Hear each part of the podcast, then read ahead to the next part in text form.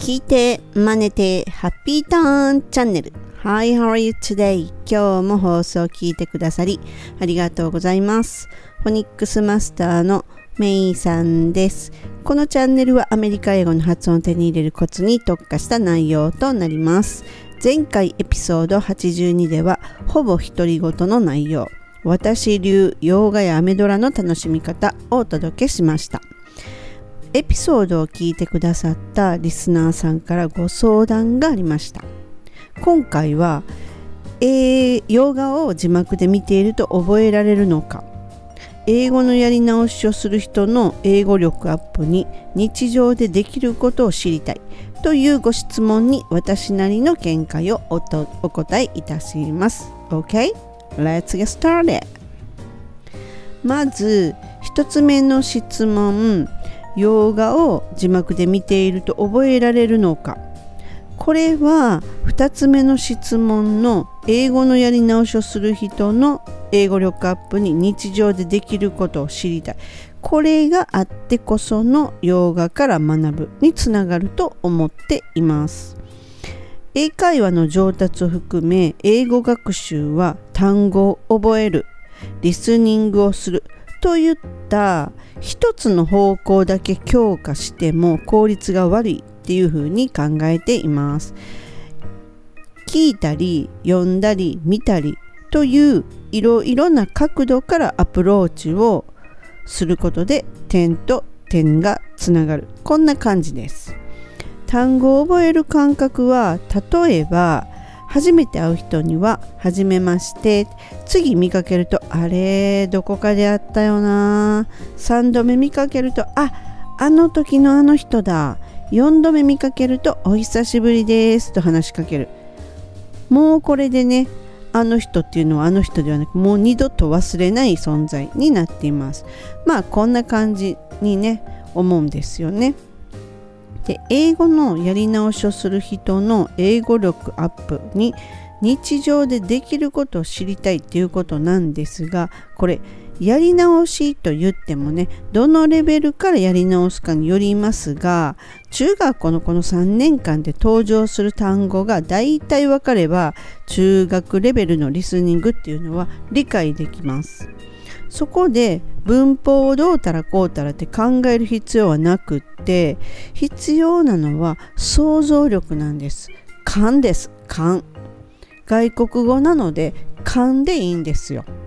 で今は小学校から英語というのが義務教育として取り入れられてるんですけれども中学校1年生から初めて英語に触れたという生徒もリスニング問題10問中8問は正解正解することっていうのもね少なくありません。つまり大体の想像がねできるってことです。実はリスニングにはねこの勘っていうものがめっちゃ必要になります。いちいち日本語に訳すんじゃなくって勘で理解で OK なんですよ。多分こんなこと言ってるんやろなっていうので OK なんです。でネイティブじゃないのでネイティブにはもうなれないんですよ。なのでこの勘で OK なんですよ。大体こんなこと言ってるなっていうのがもう正解なんですよ。でねやり直すならば中学レベルのリスニングを寝ても覚めても聞いておけば良いでしょう。そこで難しく考える必要はなく何の感情も持たず聞くだけロボットになれればあれ？なんかわかる？あれあれあれ？っていうような時がね突然来るはずです。が中学の英語学習を人生で一回もやってないっていう人は聞くだけロボットに合わせて中学校のね英語の教科書を一通り学べば良いです。中学卒業レベルっていうのはね英検でいうところの3級にあたり高校卒業レベルっていうのは英検2級と言われています。で洋画とかねアメドラで登場するこの単語のレベルっていうのは英検準1級っていうものが多いなというふうに私自身は感じています。もうそれに加えてあとはもうニュアンスだとかスラングとかね流行語っていうことをね知ることによってより深く理解できるようになります。で聞いてるだけでペラペラとかね見てるだけで学べるよっていうようなねそういうキャッチフレーズはほぼほぼ嘘だと苦労した私は思っています。そんなにね簡単に就職習得がねできるんであればね誰も苦労せんわっていうふうにね思ってる人はねたくさんいらっしゃると思いますよ。で何事もねこのステップアップしていくにはね感じたり考えたり改善するなど努力っていうものがあっての結果に結びつきます。ホニックスで音の理解がねできたら単語の習得は十分にあるとかある程度の土台があるとかなるとあとは聞くだけで初めてこう聞くね単語の綴りがこう想像できて辞書を逆引きすることもできます。そういうようなことを繰り返していくことによって点と点が線でつながっていくっていうような感じになってきます。まあ、そこまでになるお手伝いがこのまあチャンネルでねできると大変嬉しいなと思ってるんです。が正直なかなか単語ってね覚えられない。本当にそうなんですよ。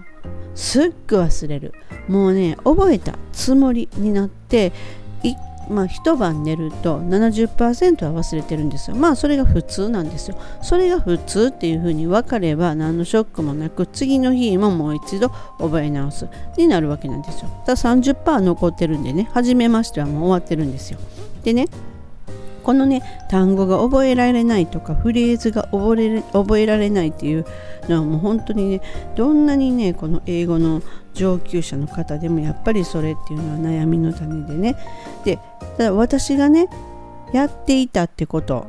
まあ、今もやったりすることっていうのはポストイットにこう書いてですね単語とかフレーズをねで一番よく目にする場所私ならばキッチンに貼り付けておくんですね。でただ貼り付けておくだけで目で見てスルーじゃなくって何度も目にしてそれと同時に口にも出すんですよ。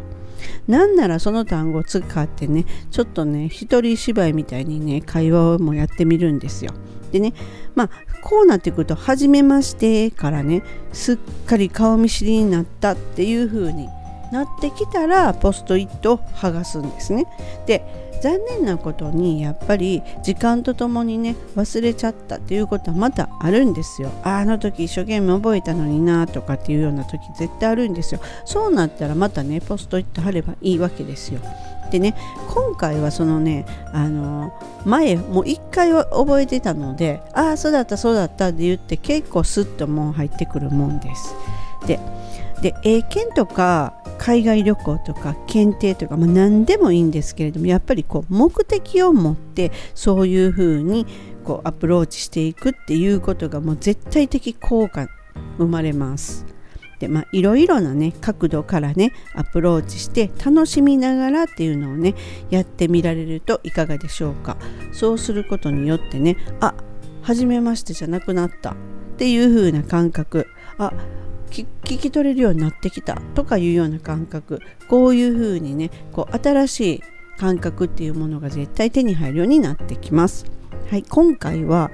洋画を字幕で見ると覚えられるのか英語のやり直しをする人の英語力アップに日常でできることを知りたいというようなご質問に私なりのお答えを差し上げました。